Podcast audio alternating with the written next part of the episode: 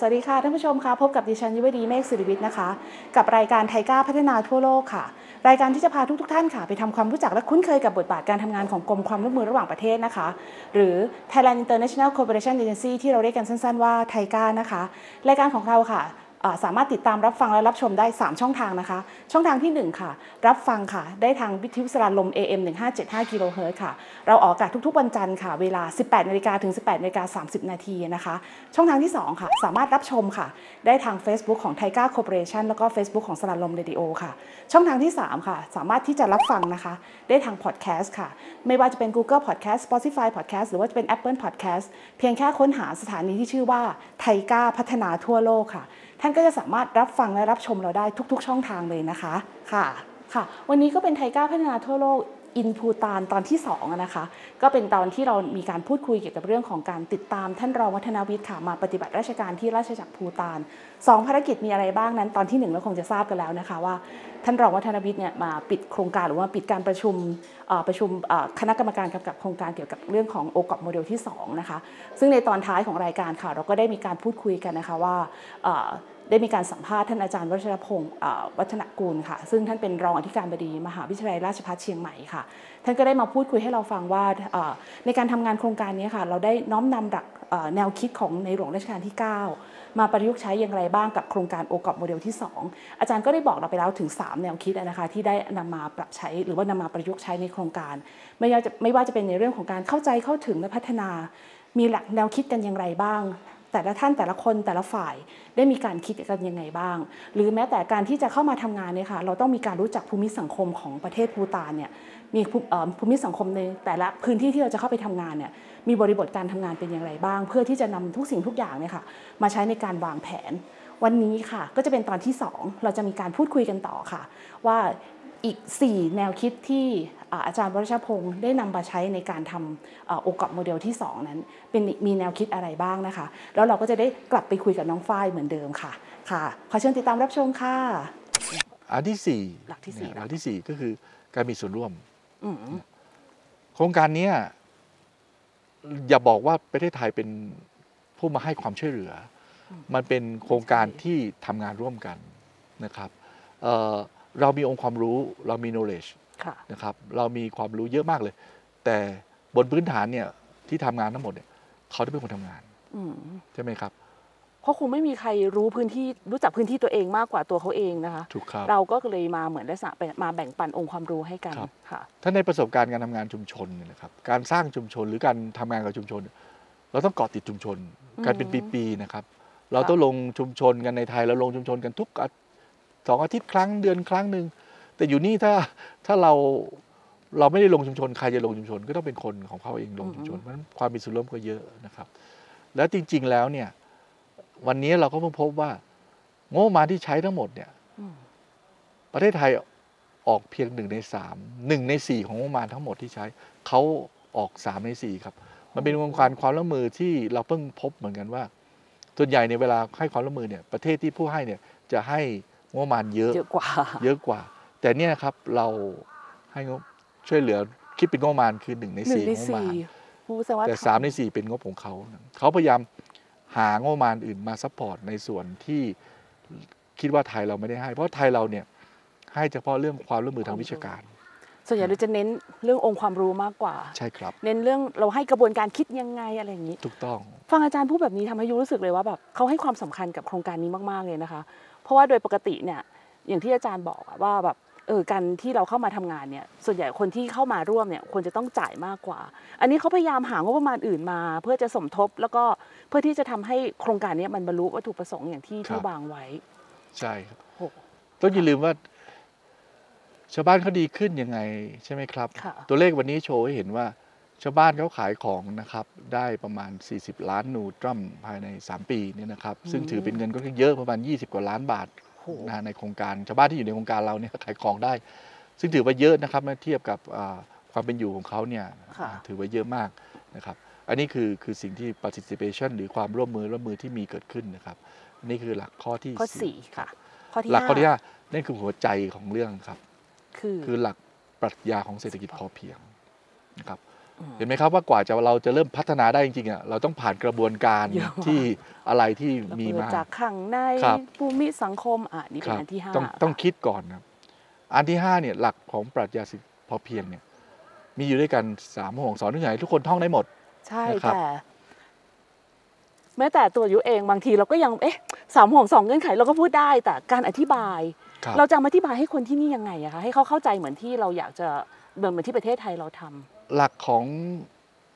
หลักปรัชญาของเศรษฐกิจพอเพียงมีความเข้าใจง่าย ๆอยู่นะครับอืมค่ะหลักแรกคือหลักของความมีเหตุผลค่ะเราจะแยกเราจะใช้หลักมีเหตุผลในกรณีเดียวก็คือว่า เราต้องแยกระหว่างความต้องการกับความถ้าภาษาอังกฤษเรียกว่า want กับ need นะครับอืมความภาษาอยาไทยกความอยากกับความความต้องจำการเป็นจเหรอริงๆความจำเป็นใช่ไหมอะค่ะความต้องการกับความจำเป็นอืมเพราะฉะนั้น เราในฐานะที่เป็นผู้มีประสบการณ์ เป็นผู้เป็นเป็นจากประเทศไทย ความต้องการของคนประเทศผู้ขอเนี่ยเขาต้องการเขาเห็นอะไรมาเขาต้องการเขาต้องใช่เสนอความต้องการมาเยอะมากอืมเพราะฉะนั้นหลักของเหตุผลคือ เราต้องแยกให้ออกว่าอะไรคือ need อะไรคือ want อืมเพราะฉะนั้นหลักเดียวง่ายๆครับ คิดง่ายๆ reasonableness คือ need and want ค่ะอืม ถ้าภาษาอังกฤษเรียกว่า justify need ให้เจอ หา need ให้เจอ อันนี้หายากนะอาจารย์อันนี้แหละครับ ส่วนส่วนส่วนตัวยุนี่ทุกอย่างจำเป็นหมด ใช่ครับ อันนี้โอ้คือนี่ต้องใช้ประสบการณ์จริง ๆ เลยเนาะแต่ในการทำหลักเนี่ยของเหตุผลเนี่ยจะต้องพ่วงกับอีกหลักหนึ่งทันทีทำไมถึงเป็นสองสองสามห่วงใช่ไหมครับอืใช่เพราะมันต้องผ่านมันมีหลัก moderate เข้ามาเกี่ยวข้องด้วยทำไมยุบบอกว่าความต้องการกันนี้เนี่ยมันแยกไม่ออกนะ มันออกครับ เพราะว่ามันมี moderate เข้ามาเกี่ยวอืม moderate นี่คือความพอประมาณ พอประมาณวัดจากไหนครับค่ะวัดจากกำลังรับของผู้รับอืมเราเรียก absorptive capacity ค่ะใช่ไหมครับ ถ้าเขามีความต้องการ แต่เขามีกำลังในการทำงานแค่นี้อ่เราสามารถจะต้องลดลดความต้องการให้บเหลือสิ่นี้งได้แล้วลงนี่นะครับ เริ่มห่วงห่วงสองห่วงมาเชื่อมกันได้ยังครับนะคะได้ละใช่ไหมครับค่ะถูกไหมครับอ่าแล้วอีกหนึ่งห่วงนี่คือมันมาได้ไง อีกห่วงหนึ่งคือ prudence หรืออมการมีภูมิคุ้มกัน ถ้าทำอยู่อย่างเงี้ยเราถอยเมื่อไหร่เขาล้มอื ถูกไหมครับเพค่ะราะฉะนั้นเราเวลาเราคิดโครงการเนี่ย เราต้องคิดว่าหนึ่งถ้าเราถอยตัวปั๊บ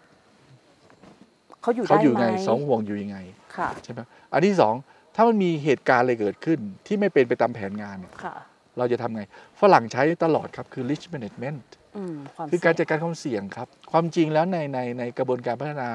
หลักแรกที่ฝรั่งใช้คือ การจัดการความเสี่ยงก่อนใช่แต่ในหลวงท่านพระราชทานไว้เนี่ยว่า ดูเหตุผล ดูกำลังรับของผู้รับ แล้วดูซิว่าจะมีความเสี่ยงอะไรเกิดขึ้นไหมอืมนี่ฮะห่วงสามห่วงถึงเชื่อมกันถึงเรียกสามห่วงครับ ไม่งั้นไม่ใช่เรียกสามข้อ ถึงเรียกสามห่วงเพราะสามห่วงนี้ต้องไปด้วยกันมันต้องเชื่อมกันอยู่อืมใช่ไหมครับ แล้วก็พิสูจน์ได้ในโครงการนี้คือพอเกิดโควิดเนี่ยเราก็ต้องเอา risk management เข้ามาจับทันทีเลยครับว่าที่เราคาดการณ์ว่าถ้าเกิดมีอะไรขึ้นมา เราต้องแก้ปัญหายังไงยังไงบ้างอืมนี่แหละครับ ความร่วมไม้ร่วมมือต้องแก้ปัญหาร่วมกันเนี่ยก็เกิดขึ้นสามห่วงขึ้น แล้วท่านบอกว่าไอ้สามห่วงเนี่ย มันถูกหลอกได้ง่ายๆนะ เออถ้าทุกคนใช่ไม่มี honest อืมใช่ไหมหนูก็กำลังจะบอกคุณก็ว่าจะเฟกได้หมดอะ เออถูกคุณต้องค่ะการผมก็จะบอกว่าโอเคต้องการผมก็ให้ได้แล้วเราก็ อันนี้ก็ได้เกาหลังกันแล้วอ่านะ แต่ท่านพระราชทานว่าต้อง honest เราต้องมีความซื่อสัตย์ผมเป็นนักวิชาการไทย ผมต้องคำนึงว่านี่คือเงินไทย อืมเงินภาษีไทย ค่ะ การเข้ามาช่วยเขาเนี่ย เอาเงินภาษีมา เป็นการพัฒนาเขาอืมแต่สิ่งหนึ่งลืมว่าก็พัฒนาคนไทย คือพัฒนาผมเองผมกำลังใช้ภาษีรัษฎรพัฒนาตัวผมเองให้มีความเข้มแข็งในการพัฒนาทางวิชาการมากขึ้น ผมมีประสบการณ์มากขึ้น ผมกลับไปไทย ผมก็พัฒนาชุมชนไทยได้เข้มแข็งมากขึ้นเพราะประสบการณ์ผมมากขึ้นอืผมใช้ความคุ้มค่าตรงนี้ เพราะฉะนั้นผมต้อง honest กับโครงการค่ะใช่ไหมครับ ไม่ใช่ว่าอยากกระทำอยากกระทำอย่างเดียว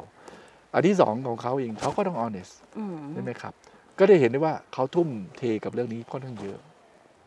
ราะฉะนั้นบนพื้นฐานของความซื่อสัตย์ต้องมีแล้วห่วงที่ห้าคือ ต้องหาคนที่รู้จริงมาทำ knowledge ใช่สำคัญ ใช่ไหมครับ ถ้าเรารู้ทั้งหมดแต่เราหาคนไม่รู้จริงมาทำอืมมันก็เกิดปัญหา เพราะฉะนั้นหลักปรัชญาวิงคือแค่นี้แหละครับ อธิบายง่ายๆไม่รู้จะง่ายหรือเปล่านะแต่ผมอธิบายแค่นี้แหละครับคือแต่มันทำให้หนูได้เห็นภาพชัดเจนครับเลยนะคะ จากเดิมเราอ่านแต่ในในหนังสือเนาะ มีครับความรู้ครับอ๋อมีความรู้แล้วก็ดูอ๋ออ้าวครับก็เปิดจบอ่านในด็อกเตอร์ก็เป็นความรู้ครับอ่าอ่านในอินเทอร์เน็ตก็ได้ความมีความซื่อสัตย์อ้าวแล้วก็เป็นคนซื่อสัตย์อะไรเงี้ยครับพอพอมาฟังแบบนี้แบบอืมตัวอย่างความซื่อสัตย์ของของเขาผมยกตัวอย่างให้ฟังอันหนึงค่ะนะครับว่าเราเห็นใน phase แรกเนี่ยในโครงการเนี่ยตอนเราทำ OGOP phase แรกเราบอกมันต้องมีรถขนของจากชุมชนมาค่ะในใน project ก็มีรถแต่นี่อย่างปีแรกผมบอกว่า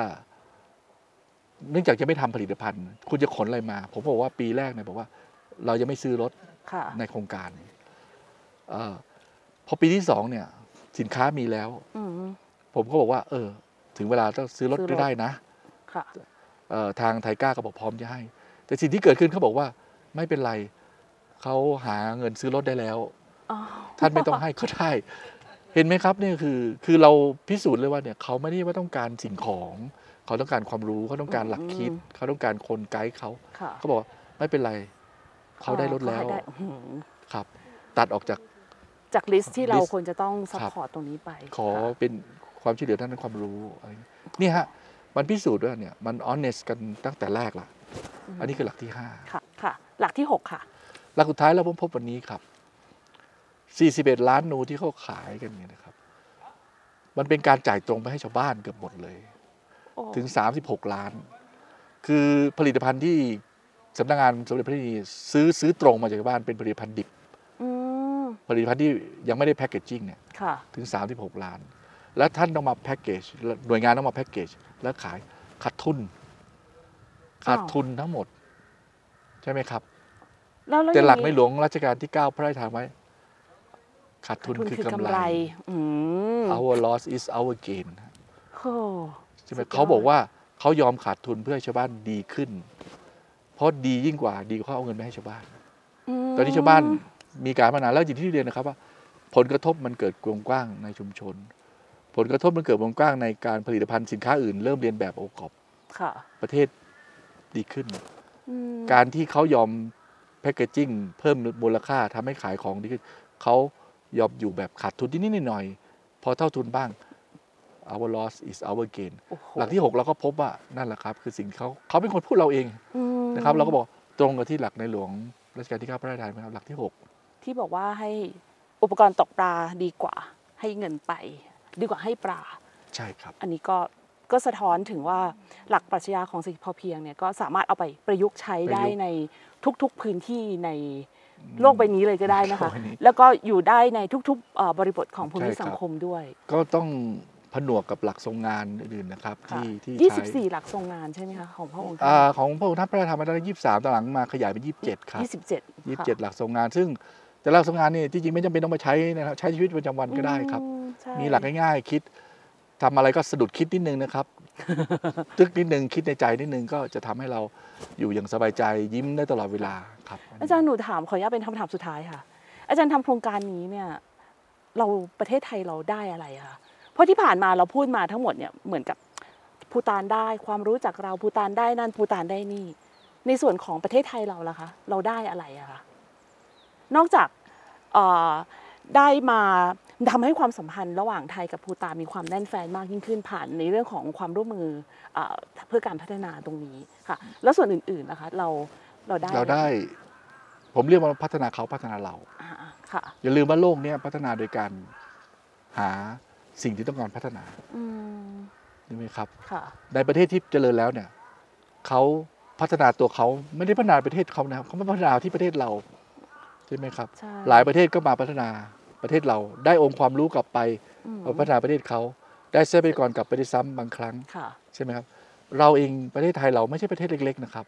แล้วเรามีองค์ความรู้ที่ยิ่งใหญ่มากอืมแต่ถ้าเราคิดแต่ว่าขอบเขตบาเรียร์ในประเทศไทยเนี่ยต้องอยู่ในประเทศไทยอย่างเดียวนะเรากำลังคิดผิด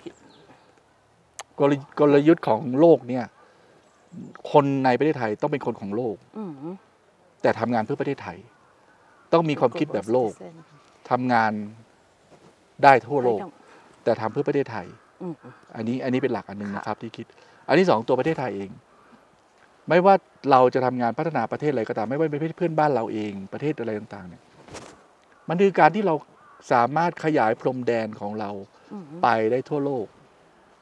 โดยไม่ต้องยึดติดกับไอ้เศษเส้นเขตพรมแดนที่มีอยู่ในระหว่างประเทศ เหมือนกับลบ มันไม่มีความจำเป็นสำคัญตรงมันไม่จำเป็นครับที่เราต้องไปขีดเส้นแดน ไม่งั้นเราก็ต้องตั้งกำลังป้องกัน ทหารเข้าไปชายแดนตามเยอะๆ ชายแดนแต่ถ้าเราทำขยายความรู้ของประเทศไทยไปทั่วโลก อืมอันนี้คือสิ่งหนึ่งที่สร้างความสำคัญให้กับตัวประเทศไทย ประเทศไทยจะเป็นประเทศที่สำคัญในโลก เราไม่ต้องเป็นประเทศที่แข่งขันอืมไม่ใช่คู่แข่งของใคร ใช่ แต่การยกระดับความสำคัญของประเทศขึ้น ประเทศที่ยิ่งใหญ่ในโลกเนี่ยเกิดมาด้วยวิธีนี้ทั้งนั้น แล้วเราเองเนี่ยก็ไม่ได้เป็นต้องไปใช้วิธีอื่นหรอกครับ ประเทศที่ด้อยๆ ที่เคยด้อยกว่าเราเมื่อหลายสิบปีก่อนตอนนี้ขึ้นมาเป็นผู้นำในระดับโลกเขาก็ใช้วิธีนี้ทั้งนั้น ขยายพรมแดนทางวัฒนธรรมการศึกษาสาธารณสุขเกษตร ขยายองค์ความรู้ของเขาออกไปทั่วโลกใช่ไหมครับ อันนี้คือหลักที่เราจะได้ไม่ต้องกังวลว่าเงินไทยนะทำไมต้องมาใช้ให้เขาใช่ไม่ครับ นั่นคือพื้นที่ทำงานเราค่ะที่เราจะขยายความรู้ เมื่อได้ความรู้เรากลับมาใช้ในประเทศเราให้ดียิ่งขึ้นอืมถ้าเราไม่ดีเราจะกล้าไปทำอะไรให้บ้านเขาไหมใช่ค่ะใช่ไหมครับ เพราะฉะนั้นถ้าเราคิดว่าเราทำอะไรให้บ้านเขา เราต้องดีกว่าเขา ประเทศไทยจะเจริญขึ้นเรื่อย ๆ ถ้าเรา เปลี่ยนแนวความคิดว่าคนไทยคือ global citizen โอ้แต่อันนี้องทำงานเพื่อประเทศไทยใช่ครับโอ้โหค่ะเมื่อสักครู่นี้ก็เป็นการสัมภาษณ์พูดคุยกับอาจารย์เอ่อวัชรพงศ์นะคะ ก็ทำให้พี่วิวได้ความรู้ใหม่ๆเยอะเลยว่า การนำหลักปรัชญาของเศรษฐกิจพอเพียงมาประยุกต์ใช้ในแต่ละข้อแต่ละเอ่อกิจกรรมเนี่ยเราใช้อะไรกันยังไงกันบ้างอะนะคะค่ะฝ้ายคะแล้วโครงการนี้ค่ะที่เราเข้ามาให้ความร่วมมือกับภูตานเนี่ยค่ะ เราทำให้ภูตานเนี่ยค่ะบรรลุเป้าหมายการพัฒนาที่ยั่งยืนในข้อไหนบ้างคะคือไทก้าก็เป็นส่วนสำคัญในการช่วยให้ภูตานเนี่ยบรรลุเป้าหมายก็คือ sustainable development goals หรือว่า SDG ใน 4 ข้อก็คือข้อ 1 เป็นการลดความยากจนค่ะ แล้วก็เป้าหมายที่ 8 การมีงานทำเป้าหมายที่ 11 คือเมืองน่าอยู่ แล้วก็เป้าหมายที่ 17 คือความร่วมมือเพื่ออ พื่อการพัฒนาเพื่อการพัฒนาค่ะค่ะก็คือทำให้ไทก้าเรามีเครือข่ายมีเขาเรียกว่ามีคู่ร่วมมือเอ่อเพื่อการพัฒนาร่วมกันเอ่อระหว่างไทยกับภูตานด้วยนะคะค่ะวันนี้ค่ะไทก้าพัฒนาทั่วโลกค่ะก็พาให้ทุก ๆ ท่านค่ะ ได้เห็นภาพของการทำงานของไทก้าอีกหนึ่งบทบาท มีการของเชื่อมไทยสู่โลก คือการที่เราเนี่ยค่ะเข้ามา เชื่อมความสัมพันธ์ระหว่างประเทศระหว่างไทยกับภูตาน โดยเอาโครงการโอกอบมาเป็นตัวในการเชื่อมให้กับไทยกับภูตานมีความสัมพันธ์ที่มีความแน่นแฟ้นมากยิ่งขึ้นน่ะนะคะ และที่สำคัญค่ะ เราก็แบ่งปันองค์ความรู้เนาะเกี่ยวกับทางด้านของอหลักปรัชาของสิทธิพอเพียงทำให้ภูตานสามารถบรรลุเป้าหมายการพัฒนาที่ยั่งยืนได้ตั้งหลายข้อเลยอย่างที่น้องฝ้ายได้สี่พูดไว้ค่ะ วันนี้ค่ะ เวลาของไทยก้าวพัฒนาทั่วโลกค่ะเวลาของเราคงต้องหมดลงแล้วค่ะ ติดตามรับชมรายการของเราได้ทุกๆวันจันทร์นะคะ เวลา 18นาฬิกาถึง 18นาฬิกา30 นาทีค่ะ ทางสถานีวิทยุสราญรมย์ AM 1575กิโลเฮิรตซ์ค่ะ ช่องทางที่ 2 ค่ะ ทาง Facebook ค่ะ เฟซบุ๊กของ TICA Cooperation หรือว่า Facebook ของสราญรมเรดิโอค่ะ ส่วนช่องทางที่ 3 คือก็ติดตามได้ทางพอดแคสต์ค่ะ ไม่ว่าจะเป็น Google Podcast หรือว่าจะเป็น Spotify Podcast หรือว่าจะเป็น Apple Podcast ค่ะ ท่านสามารถติดตามรับชมเราได้ทุก ๆ ช่องทางเลยนะคะค่ะ วันนี้ก็ต้องขอบคุณสาวภูฏานนะคะ ที่ให้เกียรติมาร่วมพูดคุยกับทางไทก้าพัฒนาทั่วโลกนะคะค่ะ วันนี้ค่ะดิฉันยุวดีเมฆสิริวิทย์ค่ะอ่าพิชยาสิทธินรัตน์ค่ะ เราสองคนต้องขอลาทุกชมไปก่อนนะคะ แล้วพบกันใหม่ค่ะ สวัสดีค่ะ